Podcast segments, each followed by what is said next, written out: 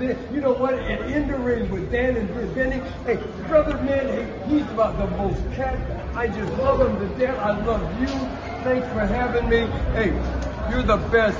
I'm telling you, brother. In the ring with Dan and Benny. Yeah. We love you. Thank you so much. Oh yeah.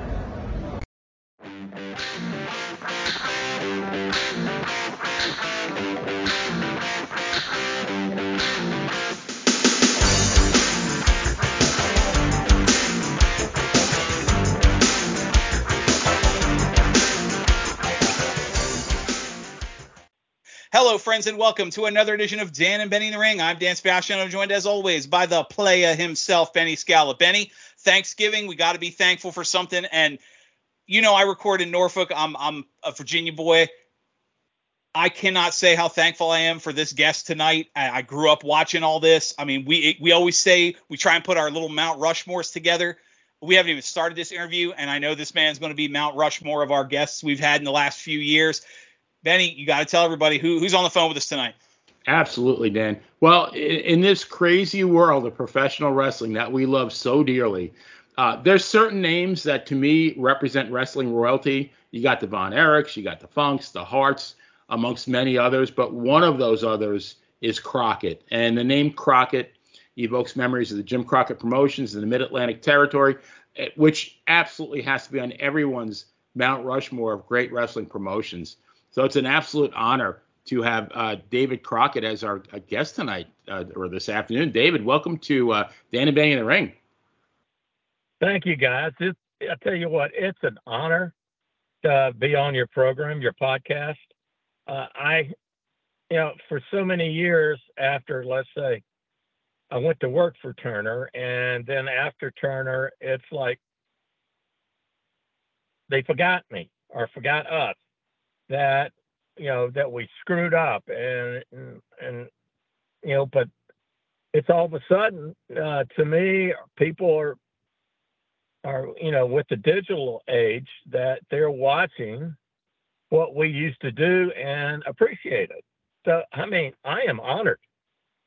Very honored. Pleasure's ours.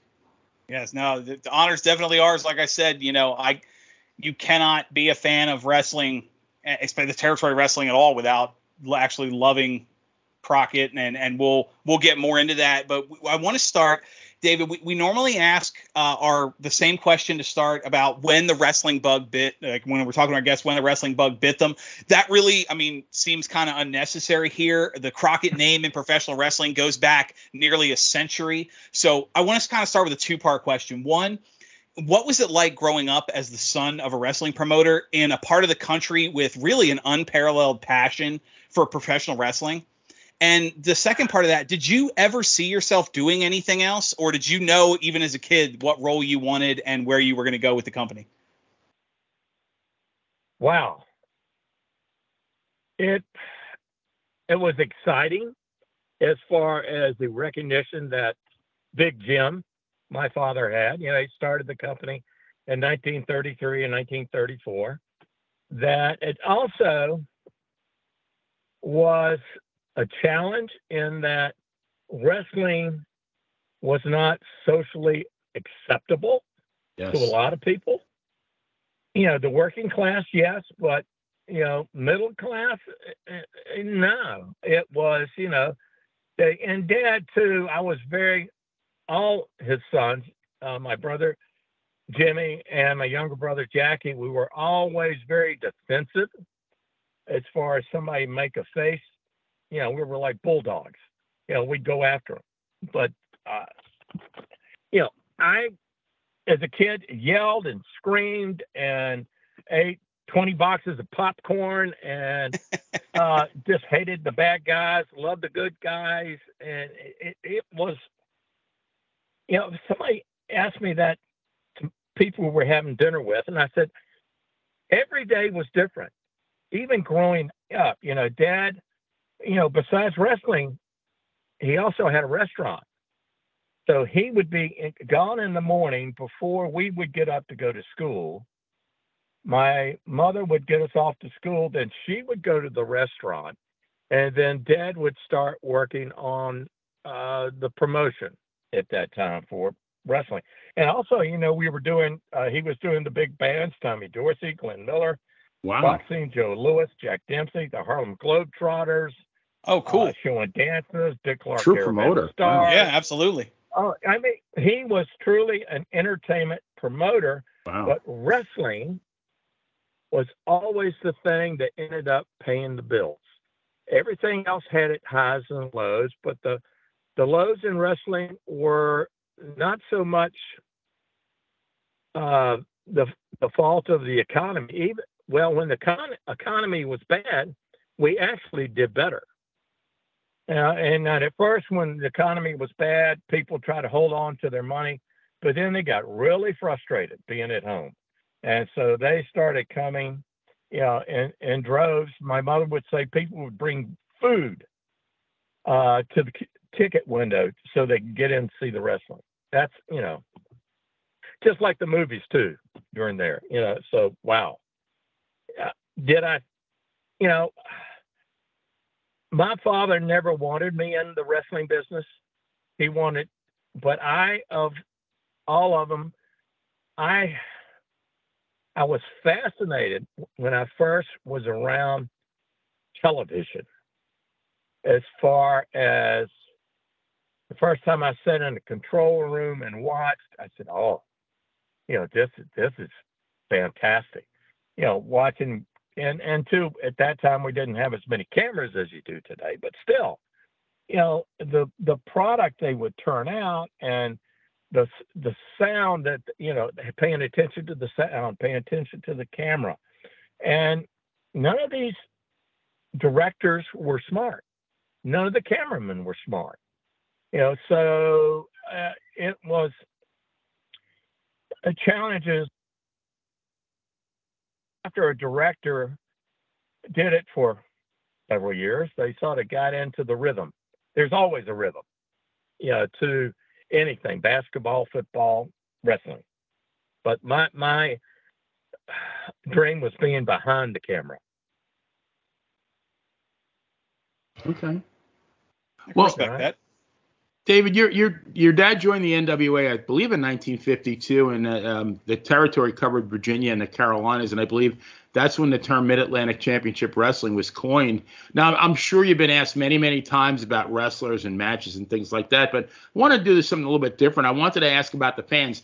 Dan used the term uh, before, unparalleled passion, and I believe, and I grew up on Long Island, New York, but I think that the passion of the fans in Virginia and the Carolinas was at a different level. And I think that was an integral, in my opinion, as part of the success of uh, Jim Crockett Promotions. Would you Would you agree with that?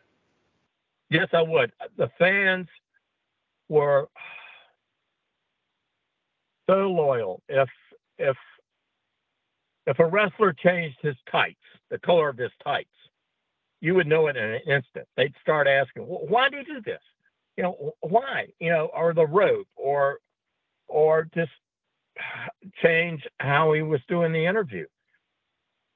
Tremendously loyal. Uh, you know, the feedback, because we, you know, we'd always, you know, when my father was alive, he sat at the entrance of, of any building he was in, and fans would come and they would either unload on him, so to speak, or uh, just talk about it. And he would listen and he said that is the only way to know what they like and what they dislike. That and you create loyalty with that. Don't insult them. You know, and you know, and you can tell uh, during a, a match if you do a match that insults them as far as some ridiculous finish, they'd fart at it, so to speak. I hate to say that, but yeah, yeah. They, you know, and then they, it would be like a bad meal at a restaurant. And they would go and it would take you the longest time to get them back. So you make sure that you don't insult them. You know, they, you know, because they could go through the same thing, people screaming that it's fake. And so, so what? You know, it's fake. It's entertainment, you know, but at that time, we protected it to the point that it's real. You know, uh, good and bad guys didn't ride together. Uh, it was you never saw them together. A mask guy would wear his mask, you know, until he gets far away, far enough away to where he could take his mask off. You know, it, they, you know, they stayed in character, uh, in and out of the ring. Bad guys were bad guys. That's you know something that I personally think is lost on today's product is the clear dividing line. Absolutely. But it, it is, uh, you know, and I think one reason for for that is the, the fans are confused. Uh, there, it's so G-rated in so many ways that uh, who's the bad guy? Right. You know, right. You know, when you have two good guys wrestling each other, even if the other one sneaks in a punch here and there, uh, the fans need someone to yell at. You know, you look at any good television program, mystery or stuff, you got to have a good guy and you got to have a bad guy. Absolutely. You know, even mm-hmm. the, the bad guy might be sort of good for a little bit, but it, he's always sneaky. Yep. You know, you know, I, I would take Ric Flair. People loved to hate him. You know, for so many years, they just loved hating him.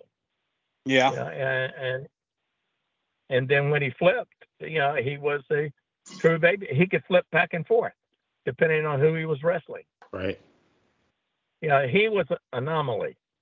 You know, there are so many people that can't do that. Very true. Speaking of wrestling, I, I was wanted to ask you. I know you, Benny said last time you you probably hear this a thousand times. I wanted to ask you about the career of David Finley. Now, per wrestling data, per, we we we we always like to cite. Oh, uh, I don't know if you call that a career or not. Benny, I, I, don't think I've ever had someone openly laugh when we start to ask them about their career. That's not a good start. And, and they question the use of the word career. yeah, yeah, yeah. That's that. Yeah, it was not a career. It was an education. And that at the time I was single. I was the only one in the family at that time single. I was an amateur wrestler, you know, and you know, I I was having a good time with life. And dad came to me and and he said, and, and he mentioned that first. He talked about the Von Erichs, the Funks.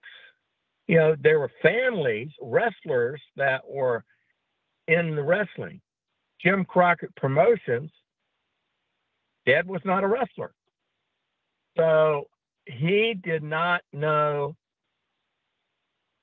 anything from the wrestler's point of view uh, as far as you know, are you really injured or are you just trying to con me or well saying i can't do this or you can you know and so i said you know i said well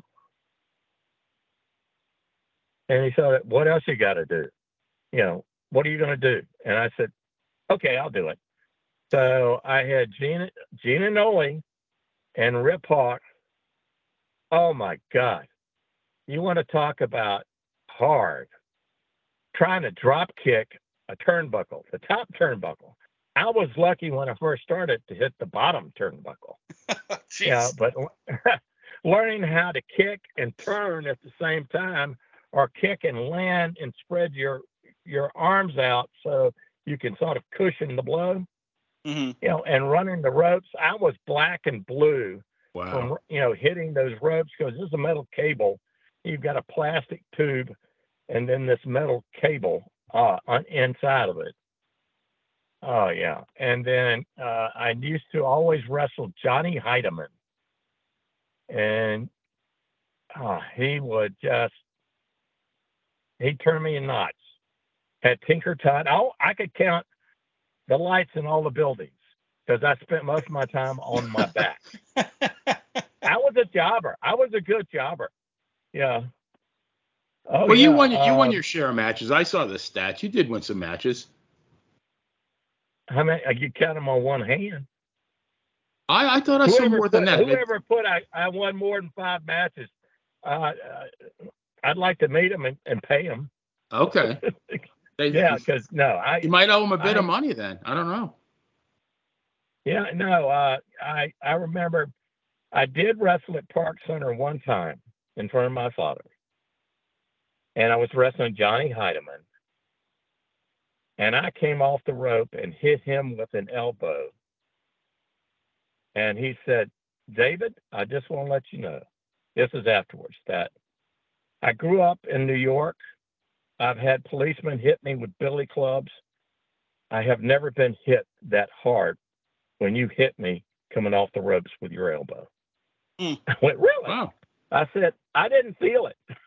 I, I could have shot me, and it'd take me a couple of days to die. I was, I was numb. Yeah, I was so hyped up. And Dad never said anything to me about that match. Never. Wow. Yeah. Well, it's it's funny. Well, just, what you know? Pardon? No, I, I was going to say you you were talking about your. Uh, I didn't mean to cut you off. You were talking about your your wins and losses. The uh, uh, cage match, which tracks cagematch.net, which tracks statistics. Um, yes. Does does have now? This is just the matches that there's official record for. You're you were 48.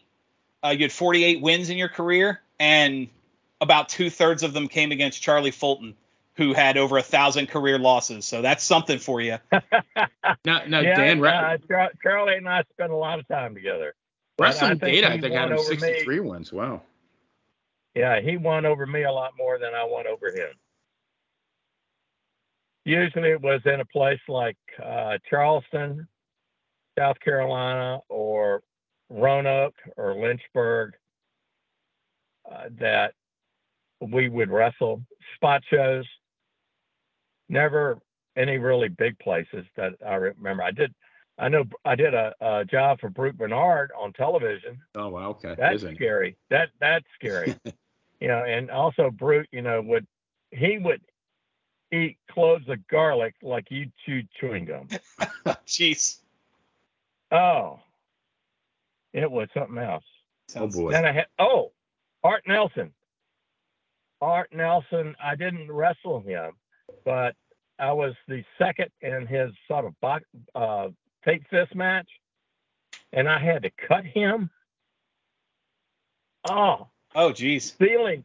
Oh yeah, yeah, and that's the first time. And and to feel that skin, he said, "Cut me, kid, cut me deeper." Oh, oh that was. Mm. David, I want to. You look. I'm sorry. Go ahead. Go ahead. I was going to say that um, uh, we're going to talk about, you know, we're talking about how, reality and how real everything was. But um, little known fact is that you were on that same plane with Ric Flair, Valentine, Bob Bruggers, and uh, Mr. Wrestling uh, Tim Woods. Unfortunately, you were the least injured. But I wanted to talk about Tim Woods, and I, am not even sure if this is true or not. But I heard this from uh, I heard this in a Flair interview that um, you know there was rumors that he was on the plane with Flair, which would have been a huge breach of kayfabe. And then Woods, to, to just to dispel the rumors, uh, I think he wrestled like a week or two after the plane crash, just so that people would think, oh, no, he couldn't have been on the in the plane because look, he's wrestling already. And uh, just to me, that's like absolutely amazing how seriously kayfabe was taken back then.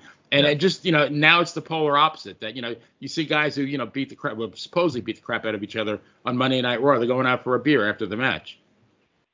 He left that night from the hospital. He would not stay in the hospital. He left that night, drove back, got a ride back to Charlotte. He had broken ribs along his spine where Oof. my head went through the seat and broke them. I had a dislocated shoulder, broken ankle, pretty bad concussion, and uh, a lot of facial injuries and about three teeth that were shattered uh, mm. nerves just hanging. Yeah. So. Oof. And I don't remember anything for about six months. Oh wow. Yeah. Yeah. It, and still today, I sort of remember, but I don't in that. I don't know. I can't remember what I was told or what I remember. I know Johnny Valentine. He said we were the last two people they took out of the plane. And he said, and I, I was complaining to him that I couldn't remember. And he said, David, be glad you do not remember. Right. Why would you want to remember that? Yeah, right. really. Yeah. Well, you know, he said that the smell of fuel and he did not realize he was, you know, his spine was broken. He thought his legs were hooked by some metal or something, and and he couldn't get them out. Did not realizing that. Wow. You know, he couldn't move them. Jeez. Yeah. And then yeah, and yeah, my seat was the only seat on the plane that did not break loose. I was in the very back on the left. And two, you know, I, I know Ric talked about it that they, the pilot feathered the engine on the right side when we were around uh, Florence, South Carolina, and Lumberton, North Carolina. Both those cities have airports. Why we did not land and refuel? Now he dumped fuel, so that's what happened. We ran out of gas. Why he did not land and put more fuel on? I haven't the foggiest. I know, you know, that we didn't leave, you know, because it was afternoon, maybe three o'clock, two o'clock when we left. I, I you know, I know it was still daylight then, but I, why didn't land? I don't know. But I, I do remember going over to Cape Fear. That's when the left side started sputtering. And the only other thing I really remember is uh, my son was three weeks old, so I was trying to practice Lamaze so I wouldn't get the wind knocked out of me and get knocked out. Not thinking my head would go through the seat. Yeah. But I saw mm. a buzzer, I heard a buzzer and a light go off. And my father in law, who was a pilot, said that was the stall warning. So he had stalled the plane at some point, and that's when we went nosedive. Yeah, I, I recently saw a picture of that crash. Wow.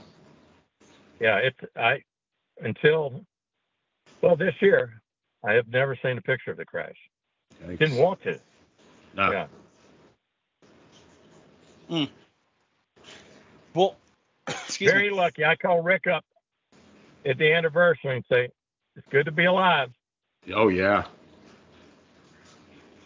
Give me uh considering, I mean, not not only uh, it's still one of the I don't want to call it a what if, but I mean, not just that he survived and recovered, but would go on to have arguably one of the greatest careers in the history of wrestling after that fact is still just absolutely amazingly Amazing, incredible. Yeah.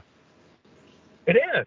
I mean, it is. He broke his back, you know, cracked it, whatever you want to call it. Mm-hmm. You know, I mean, a crack is a break to me. But you know, later on, he had a gallbladder uh, operation. You know, so he is one of the luckiest guys on earth, if not the luckiest. Yeah. Here he is. He almost died. I went down there to Atlanta, intensive care. You know, he his whole body was shutting down. They had him on an alcohol drip because he was going through the DTs. You know, he's a functional alcoholic. He'll tell you that. Right. You know, and you go, how does he do this? And then when he gets out, he wants to wrestle. You know, he said, well, you know, maybe I'll go on the gas to uh, pump up a little bit and, and wrestle again. I said, yeah, you're nuts. but I like you. different, who he, different, who he, who he is. I mean, right? Just... No, absolutely. Yeah, he's one of those that lived it 24 7. Right. You know, you can ask his ex wives about that. you know, and his and his children. You know, uh, uh, you know, he's, you know, golly. One you know, of a kind for David sure. Won't talk, right. His son David won't talk to him. So yeah, and you know, there, I guess you know it's it, there are advantages and disadvantages to be Ric Flair. You know, so right. And and to think, you know, he just what Benny was it last week or the week before they announced he signed a multi-year deal with AEW. Yeah. So I mean, he'll be, he'll be 75 in January. Yeah, still still making money and and bringing the bringing the fans in. Absolutely incredible. Yeah, absolutely. Well, bringing the fans in, yes, making money. He needs to. yeah, he spends it. Come on. Well, Ric, you got a, you got a lot of ex-wives too. In, in, in one hand and oh, out yeah. the other, as they say. ex-wives and a girlfriend. That, right. Right. Oh, uh, she she knows how to spend the money. Well, like my my. You know, and each one each one of her kids have a Ric Flair uh, credit card, so they do a pretty good job too. There you go. Money. Like like yeah, my dad. So, you know, and and Ric does. He's got this gorgeous boat down in Tampa, and he want he said, Dave, let's you know shoot a video on this boat. And I said, Ric, are you driving this boat or do you have a captain? he says, I have a captain. And I said, okay, I'll get on the boat with you. But if you didn't have a captain, there is no way no I would get on the boat just because knowing, you know, what he would do as far as speed and, you know, for thrills. So no, yeah. It's beautiful That's... boat. So yeah. You well, know, like... his multi year, I hope that he as a commentator or a manager or he helps the talent. If he gets back in the ring, yeah, it, all it would just... do, you know, it's like it's it's like Ric Flair's last match. Uh, yes, yes, and no. I I thought it would be better. Now that I've seen it, I no, eh, you know, it's people people were sad about the match. I was sad. He passed out three times. He yeah. dehydrated. He was so so De- nervous. Dehydrated. You know, uh, dehydrated. He was just so he was so afraid he'd disappoint the fans. You know that you know he just didn't eat and drink and you know water. Uh, it, it, it, it, was a shame. He, he, there was drinking involved. It just wasn't water or uh, Gatorade. yeah, especially after the match. oh my God. Yeah. yeah. Well, you know,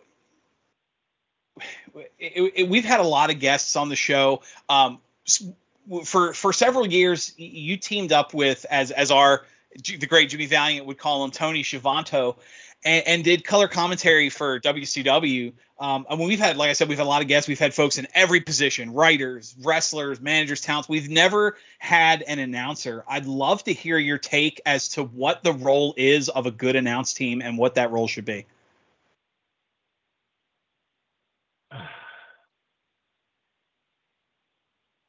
I was more a fan than an announcer. You know, I did not start out to be an announcer. Like I said, I wanted to be behind the scenes, to be, you know, in the uh, director's booth, you know, producing that show. But our announcer showed up, you know, at the time uh, for a taping at WRAL, and he was drunk. So Jimmy and I flipped the coin. I lost, so I started announcing and I was lucky enough to have Bob Caudle. Oh, geez. Tom Bob. Wow. You know, and I just sort of picked up. I said, you know, here's this guy that's calm, and and I'm a fan. So I'm going. Well, I need to be like the fans, and uh, if it's you know if the match is exciting, then I'm excited if the match is not exciting, well, I'm going to talk about the weather, right? You know, or anything else. But now with Tony, see, Tony, he was the announcer for my sister at the single A ball team that she owned part of in Greensboro. We heard my brother and I heard him on the radio, and we just we were needed another announcer to do two shows. And so here's this kid. And I said, you know, and he looked like a kid. We told him, he said, all right, Tony, you've got to grow a mustache or something. You need to look a little bit older. So, and he is an encyclopedia of wrestling. You know, uh, he's like Jim Ross. You know, Jim, uh, you name it, and he he knows all about it and all about the wrestler and, and all the fascinating facts. I'm the guy that's going nuts. Uh,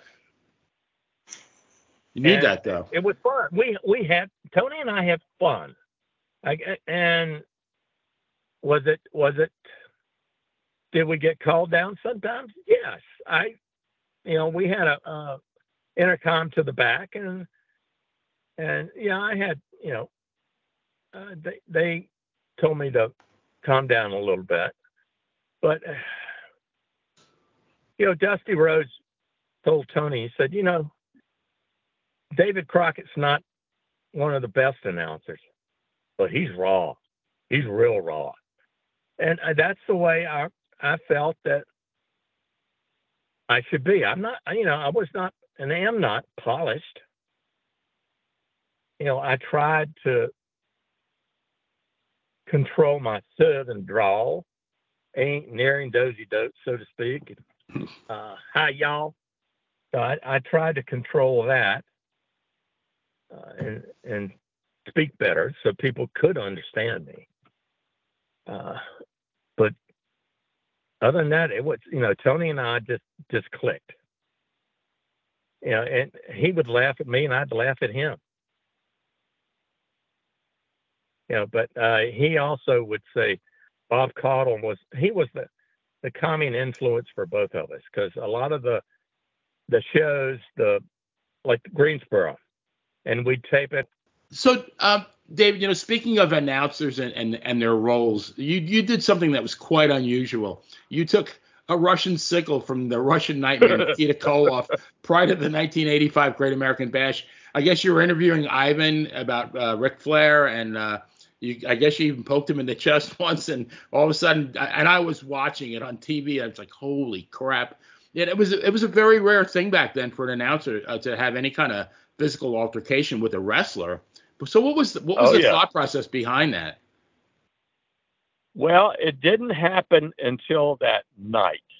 We were in Shelby, North Carolina, uh, uh, television taping, and of course, you know, Jimmy didn't come to me, but Sandy Scott said, you know, David, uh, you know, uh, and Dusty came too, and and they were sort of hesitating, and I'm going, what's wrong? And they finally said, well, we'd like for, for you to take a sickle from Nikita. I said, what? I started laughing. I said, come on. Yeah, yeah. I, you know, they, that guy, you know, uh, his sickles are, you know, he doesn't know how to pull them. You know, there is no way, you know, on earth. I've, I've seen him. I've seen him just kill people with that. And, and, uh, I'm going, oh, and what? And then I said, why? Why do I need to do that? You know, with him. And and so they they laid it out, you know, for Ric to turn babyface and all that. And I said, oh God. okay, take it for the team. And Nikita was sort of off uh, uh, to the side, and he starts laughing and he said, I've wanted to do this ever since I met oh, you. Jeez, that's not a good sign. and that grin, and he, he, he, oh, uh, and that, that really said, I, I, I don't know, you know, I was hesitating. And so with the interview, no, I didn't know when it was going to come. He was just going to do it when he felt it was right. So, you know, I'm sitting there giving, uh, Ivan grief and, and look at Nikita and, and thought, you know, what's wrong with you, big guy stuff. And, and then he, he hauled off and hit me. And I said, I felt like someone running when you play kick the can or hide and seek at night and you're running through a backyard and you run into a clothesline, you felt like you spin around the line. Right. Well, that's what I felt like. Yeah. And I hit, I hit the floor Oh, jeez. And I laid there. I didn't move because I'm going, all right. I've got all my teeth. All right. I feel like my head's all right. My chest hurts like hell. Uh, well, you know, this, and I, I just laid there and, and I said, I decided in, in myself to even make the guys in back believe it because uh, I'm sure they did. They they uh, and Nikita, you know, he well he was giggly. He said, "I loved it, I loved it," and but I just laid. I laid there until they had uh, you know get some people to help me out, and I still collapsed in back. You sold Sandy it. Scott. I did. Sandy Scott put me in the back of his car and took me home. Jimmy had to drive my car home. I mean, really, I I milked it for all it was worth. I said, if I can get the guys to believe it, you know, and it, it's worth it to me. And uh, un, un, then you know, Saturday the show comes on, and my wife gets starts to get all these calls. Is David all right? Is David all right? And we just saw, and, and she looks at me and she said, What'd you do? and I just thought, uh, that's why, you know, from the time of the TV taping to the, uh, that, that Saturday, I didn't leave the house. Yeah, again, just milking it, you know, trying to make everybody believe that it was real. I, I was still old school. I still believed, you know, you, yeah. you gotta, uh, as they say, keep kayfabe. Know, right. And I definitely it was a very impactful that. moment. Trust me, I I saw it when it happened. Yeah, you definitely could say impactful. Yeah. Oh yeah, yeah. Literally, right? You know, it's yeah, it's funny. Yeah. I you know I've I've probably seen that clip I don't know 20 30 times in my life different wrestling montages and just watching stuff knowing the story now I'm going to have to go back and watch it again and just it's good it's it's like it's like know, knowing how the special effects of a movie are made like you just that much more fun to watch it again yeah but, in slow mo and just just watch well, just good, I never did it in slow mo that's Spe- oh. Speaking of the Great American wow. Bash, excuse me. Speaking of the Great American Bash, that that spectacle, my opinion, is one of the greatest wrestling events I've ever seen. Um, could you kind of talk a little bit about the initial bash in '85 and then uh, '86 when it started touring the country? All right, let's uh, refresh me on '85. That was Memorial Stadium, Charlotte. I'm sorry. Say again. Was it Memorial Stadium in Charlotte? Was that uh, '85? You got to fr- refresh my memory. Which I was the referee with uh, Nikita and Ivan against. Uh, no, uh, Nikita was against Ric. We had 22,000 uh, people at the Memorial Stadium outside in Charlotte. Is that the one, or which one? I think that was because I think the whole the whole idea of you taking that sickle was to build that event up uh, with uh, right. Flair and Nikita. Yes. Right, and then yeah, yeah that was and yeah, 85 was the main event with Dusty Rhodes and Tully in the cage. Yes, yes. And Ric came uh, down in a helicopter. You know, it uh, was yep. uh, Harold Johnson was the ring announcer. He was the sports directed director at WSOC TV in Charlotte, and he got them uh, to use their helicopter, bring Ric in for the match. Oh, it was yeah, it was worth it then you know, if uh, it was like I said before, if uh, if the fans didn't come, then it wasn't worth it. right.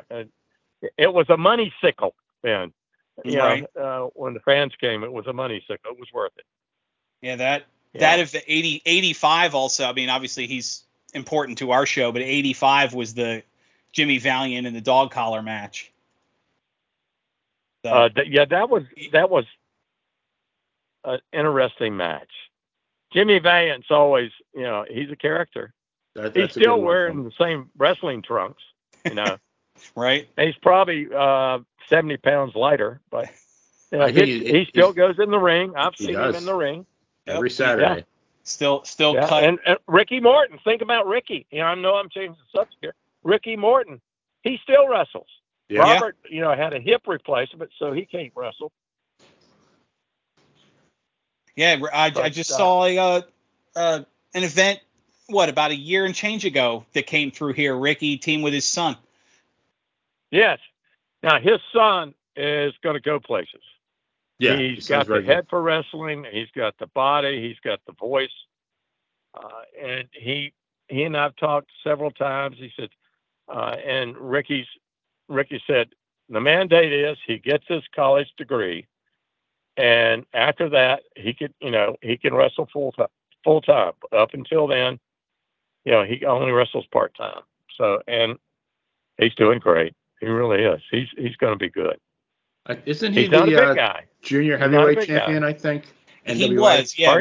okay. He was in the NWA, yeah. He he'd already. Yeah, uh, uh, Billy Corgan really likes him. Put him on the he put him on the contract.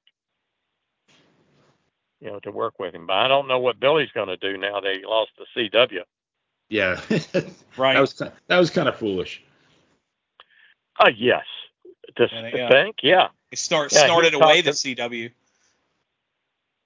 Oh, he, you know, he taught me talked to me for the longest time about helping him. You know, uh, once he got the contract for the CW, as far as in the back, you know, uh, making sure you know everything was right television wise. But yeah, we blew that up. what a shame. Either he did or somebody went off script. You, you, you would hope it was just a bad choice, and you don't have somebody that as experienced and long for the business as James Mitchell is doing say, something that crazy without I approval. I don't think James Mitchell would go in business for himself. Yeah. Oh, Hope not. Anyway. I mean, yeah. Well, I guess maybe in the weeks to follow, we will definitely find out because yeah. nobody's going to be able to keep a secret. No. Right. Was it telephone, to telegraph, wrestler? That's right. That's right. Something like that. Yeah. David, after um, after JCP was sold to Turner, were you still involved? Yes. Uh, we uh, each of us had a five year consulting agreement. Oh, okay. All right. That was, you know, it was, you know, eventually, I think about three months into it, uh, Jimmy and Jack Petrik, who was the person that Ted appointed to take us. You know, when Ted bought us, no one on the board of directors wanted to take us. No one. Can you imagine? Here's really the head of Turner Broadcasting. He buys this company and he goes to the board of directors and nobody wants to touch it. It's a stigma. You know, these guys, you know, oh, wrestling. Ah. Not that it has four hours on TBS and we're number one in each hour.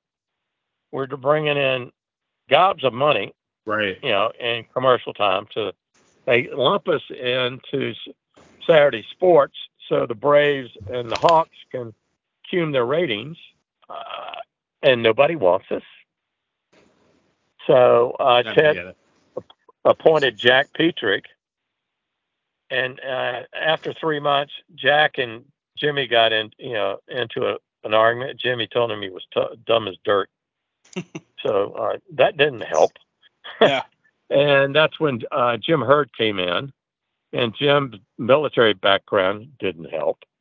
You know, nice guy, but trying to be military to these guys, no, no, too late, too late. So uh, yeah, I did it for five years, and I sort of found a niche. It was, you might say, call me Mikey. Uh, they would give me things thinking I'd fail, and they said, "Well, go get us television in LA. I went, oh, okay, you know, and so I start calling around to people and found out that Claire Rothman, who was uh, the manager of the uh, what is it, the, the forum, uh, she knew another friend of mine, so I was invited to go out there to watch the Lakers, and oh, that was great. And then she put me in contact with the program director at KCAL. So uh, the rest is history. I brought back a contract. We had to pay uh, money, but it was buy commercial time. So I did that. I did syndication uh, for uh, out west uh, to anything past the Mississippi River. I started uh, Well, I uh, always worked with the television. You know that right. was mine for the longest time until Jim and Nance uh, announcing with Tony and Bob Caudle, and then Jim Herd said, "David, uh, you're not going to TV tonight. You're going to come have dinner with me." And so that stopped that because I was, you know, anything television, I would do the site surveys and camera placement and you name it, I would do it. The phone lines, you know, it got to the point that even I, when I didn't announce, I was definitely in charge of the television end of it, as far as making sure we had the uplinks, making sure that uh, the truck had everything, that we had printers, that we had catering, that our phone lines, uh, generators to back up the building, to back up TV trucks. I ended up with 13 tractor trailers on the road, two TV trucks, two uplinks, a generator truck that was a tractor trailer, and it had two huge generators on it. He said, "You got enough power here to power a small town." so, you know, and then when we went, when we went digital, we were the first division of Turner to go digital I worked with my generator company to uh, cogeneration, where you have electrical power and generator power, and it goes in and it's sort of massaged. So a digital signal doesn't like fluctuation. And so this kept the signal steady to the generator trucks and uplinks. So that was great so yeah, I ended up with Eric, and I was vice president of television production. Okay. Yeah, he made me that. Until that end, I was uh, director of it. Okay. Yeah.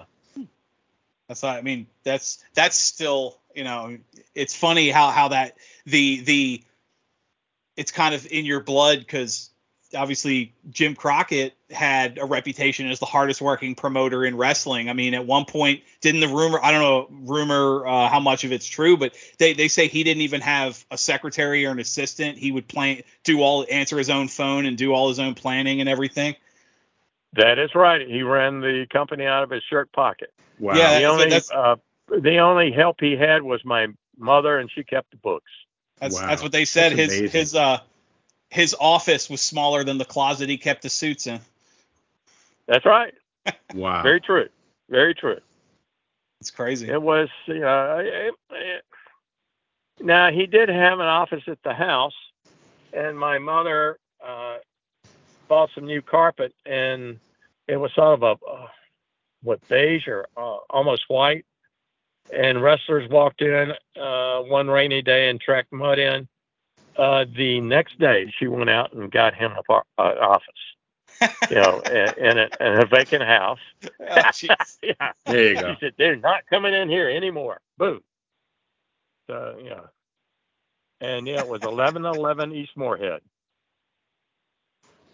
Yeah, and we and we gradually grew uh, with that. You know, when my brother-in-law Johnny Ringley uh, joined the company, I was the last one in the family to, to join the company, and that was because Dad had a heart attack. They asked me to come back. I was at East Tennessee State, and they said we need you.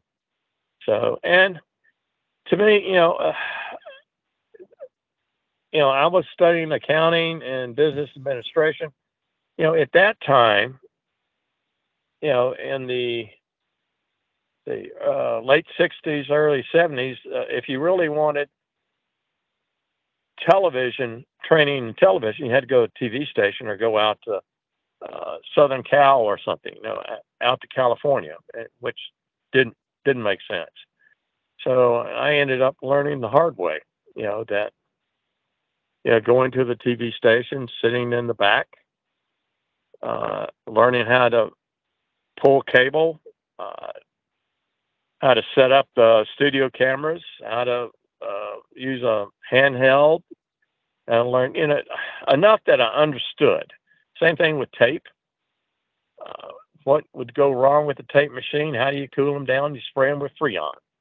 You know, it just all those different things. Yeah. Uh, and I guess that's why, you know, I did, I was, we had a baseball team, a double A baseball team, and, and was my job to renovate the ballpark that we bought from the Minnesota Twins. And we bought a team out of Asheville uh, which was a double A team for Baltimore. Eddie Murray was my first player. Oh wow! And mm-hmm. so, there's a name. Oh yeah, yeah. Eddie Murray came through. Cal Ripken Jr. As a diehard uh, Orioles fan, that means so much to me. Oh yeah, uh, my sister took it over after the first year, and I went on to set up our television. I uh, we found a, a, television truck in eastern North Carolina. Uh, an evangelist had it. it. Some machines, ripped everything out, and started over again. I hired Emerson Lawson from Jefferson Production in Charlotte. They did all the ACC uh, events. He had an Emmy for the Winter Olympics in Lake Placid. It had to do when the America beat Russia oh, in ice hockey. Okay. Yeah, and then Wayne nice. Daniel, who was a mm-hmm. tape operator from WRAL TV, he was my uh, assistant engineer, tape and uh, main tape operator, and we started taking the truck apart. And I, man, I learned how to splice cable and everything. It was fun. Fun. Got a Grass Valley switcher, you know, nice audio board. Chyron machine at that time, a, a tape editing, a digital edit. Well, yeah, at that time was digital. Yeah. Tatsi tape machines. Then we went and bought 12 two inch machines from ESPN. They were switching over to one inch. And we, a lot of our stations in the South still use two inch. So we bought all those machines and uh, we used four for dubbing and the rest for parts. You know, to keep the machines going. Wow. Had 82 syndicated stations that we syndicated our program to, besides TBS. So yeah, I I kept busy. Absolutely. So David, we would be remiss as wrestling journalists if we didn't ask you this now versus then question. So the date, October 24th, 1986, Charlotte, North Carolina. Dusty Rhodes needs a partner to face Ole Anderson and J.J. Dillon. And who appears but your arch nemesis, Nikita Koloff. And the, the crowd absolutely erupted. I mean, I've seen that so many times.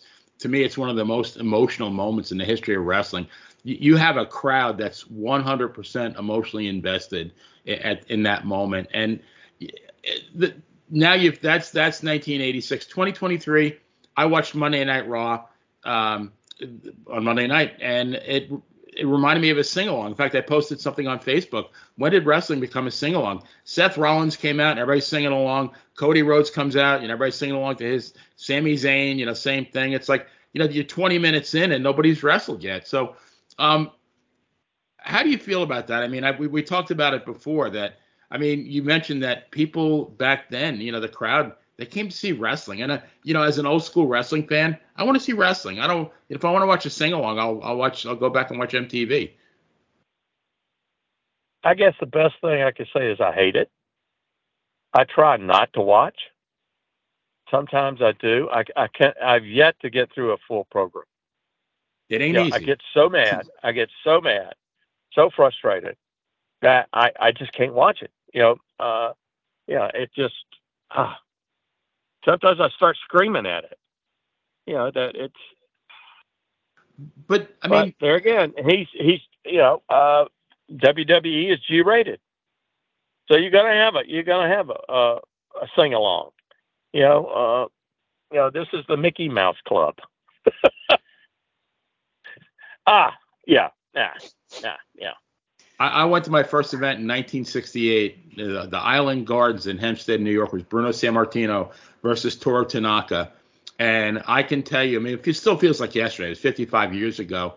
And I, I can think of maybe uh, 75 words to describe what I felt that night, but I, I would not include fun. And, and and you know, it was like my heart was in my throat. You know, it was the anticipation, like God, forbid, like what happens if Bruno loses? Uh, you know, that was the emotions that were going through my mind. Now it's like you're going, you're going somewhere where you know you're going to be able to sing along and have fun, and it's like the wrestling is almost an afterthought now. Right. Why pay all that money? I mean, you think about you only have so much expendable income now. Mm-hmm. Uh, parking, concessions, T-shirts, yeah. other no- novelties, and then to sit through that. People do it, but I'm it, sorry. I, you know, uh, I guess I am. You know, I'm. I'm a different generation. I, you know, if no, nah, well, can't do it. Especially considering, uh, you know, what was it, Benny, when, when we were talking about with the when the WrestleMania tickets in Philadelphia, and I'm not trying to pick on just WrestleMania. AEW is expensive too, but it was the front row tickets started at like eight thousand or something was, like it, that. Yeah, it was like you need eight, to get a second mortgage. Eight, eight to eleven grand, depending on which VIP package you're buying. You know? to, to, yeah, to sing along. Oh wow. Yeah. And that's just so you could get to touch the wrestler for two seconds. Right. no, no uh, thank you. And so you you you're paying for all that merchandise you're buying, you know, with that ticket. Uh, and, and, probably putting it on a credit long. card you can't afford to pay. Yeah. Yeah. Yeah. So yeah, it's it, why it's, exactly why is is a good it, good question. Well, you know, if you look at most television shows now, they're they're uh, they're not, you know, the over-the-air stations. I call the networks. They're they're sort of G-rated. They're you know they're not as intense as they used to be, unless maybe after what ten o'clock at night or later. Uh, well, those are cable stations that uh, you know, will put something a little bit more intense on, or your uh, pay channels, you know, uh, Showtime, uh, HBO, you know, those are you'll have some intense ones there, but you know, the over the air, no, you know, it's just blah. Matter of fact, I don't. I, I stream now everything. I you know because uh, if I want to watch something over there, I'll just I've got an antenna. I'll just, you know, I might watch the news or something like that, but really can't watch the networks. Preaching to the choir. I can understand yeah. that. Well, yeah, the the secret dancer or whatever that thing is. Oh, the Masked Singer. Yeah, the Masked Singer. You know, nah. Dancing with the Stars. Yeah. I've never seen a single second of that. Benny Benny I, likes I've seen to, the uh, commercials. Uh, That's it. Ben, Benny likes to hide it, but he keeps cable just so he can watch that show about the Kardashians. So. well, I see. I haven't watched that either. No, same here. ne- never, not a second. You know, David, we uh, the whole reason we wanted to bring you on, I mean, obviously we wanted to talk to you, but this kind of all started to, to, to bring up a promotion. Um, a, a David Crockett oh, live yeah, appearance yeah, is yeah, the promotion. Yeah. You know, I mean, a David Crockett live appearance about as rare as a four leaf clover, you know, uh, a, a, double rainbow, a buffalo nickel. It, you do not see David Crockett coming to, to live wrestling events anymore. But, and this means so much to me being my, my hometown, you will be appearing in Norfolk for Virginia Championship Wrestling at a taping. They're doing their Tidings of Destruction event December 2nd. And the reason you're going to be there, other than, I mean, who wouldn't want David Crockett at their wrestling event, is a dear friend of the show, dear friend of ours, uh, Mr. George Pontus, is retiring after more than 50 years in the wrestling business. So I kind of have a two parter for you. One, uh, can you kind of tell us what George meant to wrestling and and JCP and everything he did? And do you have a good George story for us? I met George first time at the Scope, of course, mm-hmm. and the Murnicks, uh, especially uh, with Joe Murnick, uh, was with my partner with my father up in that area, and then uh, his sons, Elliot Murnick, Carl, especially Elliot, and we'd go up there. I'd go up there too, and because it, uh, part of the time everything was done in cash. So at the night you're paid in cash, and I'd take the cash, throw it in my trunk, and go go to the next town, get the cash. You know, go to Richmond, go to go to Roanoke, and you know I'd have cash sitting in the back. So and we'd count it Sunday. Uh, so uh, I met George, you know, through Elliot, and uh, what a great, you know, he, uh, a great front man. Just talk your head off, knows everybody, introduce you to everybody. Uh, a wonderful individual. And over the years, he's done so much to help us and help wrestling, you know, in the Norfolk area that really, you know, uh, he's, he's one of the best. Uh, it's sorry that uh, he's stepping down. I understand why. You know, he's got uh, grandchildren and he wants to spend time with them. So, plus he doesn't want to take bumps anymore. I, I could I could understand that. 50 years, absolutely yeah. incredible. But something George wanted to mention, I know it's already been announced, but we're gonna we're gonna plug it on the show as well.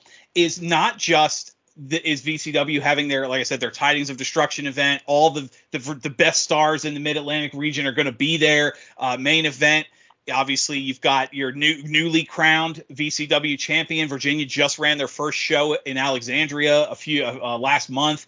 Um, he's defending the title against Brandon Scott, who's a former guest on the show. Just great stuff to look forward to. But George wanted us to mention that you are going to do a special photo op ringside with a microphone anybody and i said this and I, am sorry if i'm going to kind of fangirl out a little bit for you but anybody who grew up watching uh, crockett promotions WCW always wanted to stand ringside next to David Crockett. You're holding the mic for Jim Cornette. You're holding the mic for Sting. You, you and Tony Schiavone. Everybody's standing there. You've got this great, great run. You, fans have the option to take a picture with you holding the microphone, being pretending to be your your uh, cohort or being interviewed. I mean, that's got to be great yeah, stuff. But, yeah, interviewing them. You know, it's it's the least I can do for them. They made us what we were. You know, without the fans, we'd be nothing. And so uh, I, it's a privilege to be able to do that. You know, with the fans. It's and and then to to listen to them about what they loved about the wrestling. I mean, you know, I don't know if we have enough time. You know, uh, I'll stay there until everybody's that wants a picture gets a picture. To me, that's that's the only way to do it yeah, I I am so appreciative of the fans uh, that they made my life so special that this is a way I can thank them. Well, I mean, there you have it, wrestling fans. Uh, VCW Wrestling j- or just made your dream come true. If you were a fan of uh, J- Jim Crockett Promotions, you will have the opportunity to get your picture taken. David Crockett at ringside. Benny, I-, I know we say it every time. I feel like we could keep talking, but as we wrap up, Final question to you. What are you thinking? I was going to ask Mr. Crockett if, like, for five grand, can a fan give him a Russian sickle? no. Okay. No. No. Not not negotiable, huh? Uh, uh, no, no, no, no, no. Because that wouldn't pay for the hospital bill. That's true. Just the ambulance ride cost that much. That's yeah. You got you got a good point there. You, you know, yeah. I, I hate I hate to say it, uh, Nikita was just in town for his touring lectures uh, that he does. I mean, he's not going to be too far up the street. Maybe we could uh, oh. we could get him to swing by once more for old time's sake. Oh yes, yes, that would be great. I, he is such a, such a, uh, a unique individual. He is. Uh, he'll he'll yeah, show the uh, he I, I know it, he was on the receiving end as well, and, and it led to some great stuff. But maybe he could show the fans what a uh, what a Russian is supposed to look like. Oh yeah, and he's still in shape too. Oh, he looks good. He really does. Yeah, unlike some of us, but yeah, he he's kept in shape. Absolutely. Well, I mean, I I, I want to wrap up again, thank you, thank you so much for your time. This is a dream come true as a fan. Um, you mentioned that at, at, before we started recording, and I, I, wanted to plug it to get it out there. Um, you have a monthly exclusive series. It's called The Book. Uh, you sit down, David Crockett. You sit down with Conrad Thompson and look back right. at the formidable years of Jim Crockett Promotions. You go month by month, town by town, gate by gate, through the logs. Uh, uh, you talk, you know, you have Jim Crockett Jr.'s books. Um, I, can you kind of kind of plug the show, kind of, oh, and also kind of how did that come about? It came about. I was doing an interview with Tony Schiavone and Conrad, and uh, because their guests, it was matter of fact, it was around Christmas, Thanksgiving, and uh, I said, sure, I'll do it. You know, since you can't find anybody else, and so I just had the book beside me while I was talking. I said, I held it up and said, Tony, you remember this? And he went, "Oh my word!" And so I said, "Yeah, I've got I've got three years of these books." So uh, and and that's what we do. Uh, you know, if you're a true fan, yeah, you might be interested. You know, I'm not I'm not on here to plug that show. I'm I'm I'm here to talk to you guys and about wrestling, and and I'd love to do it again really. So, oh, we, you know, anytime you guys, you, have got you've got my number and I've got yours. So, you you but, will not have to ask twice. This is like I said, I, am I'm, I'm in Norfolk. I grew up with with Crockett and the early days of WCW, so the chance to talk to you, dream come true. Will not have to think twice about having you back on because we, I mean, we were going through career. We stopped in Great American Bash 86, we still got a whole decade, and then we didn't even get to your modern involvement with wrestling and the reboot and the retirement. There's so much more we could talk about. This has been great stuff, and, and I cannot thank you enough for your time. Oh, you're entirely welcome. You know, really, I I, I do appreciate it. It's it's it's my my pleasure to work to talk to you guys. Absolutely. Well, there you have it, folks. David Crockett with his shout out. He will be pr- pr- appearing in Norfolk, Virginia, December 2nd to celebrate the retirement of George Pontus at VCW Tidings for Destruction. Jim Crockett Promotions, the pinnacle of territory wrestling for the era for David Crockett himself and JCP for the play of Benny Scala. I'm Dan Sebastiano. Have a good night, everyone, and we will see you next time we're in the ring.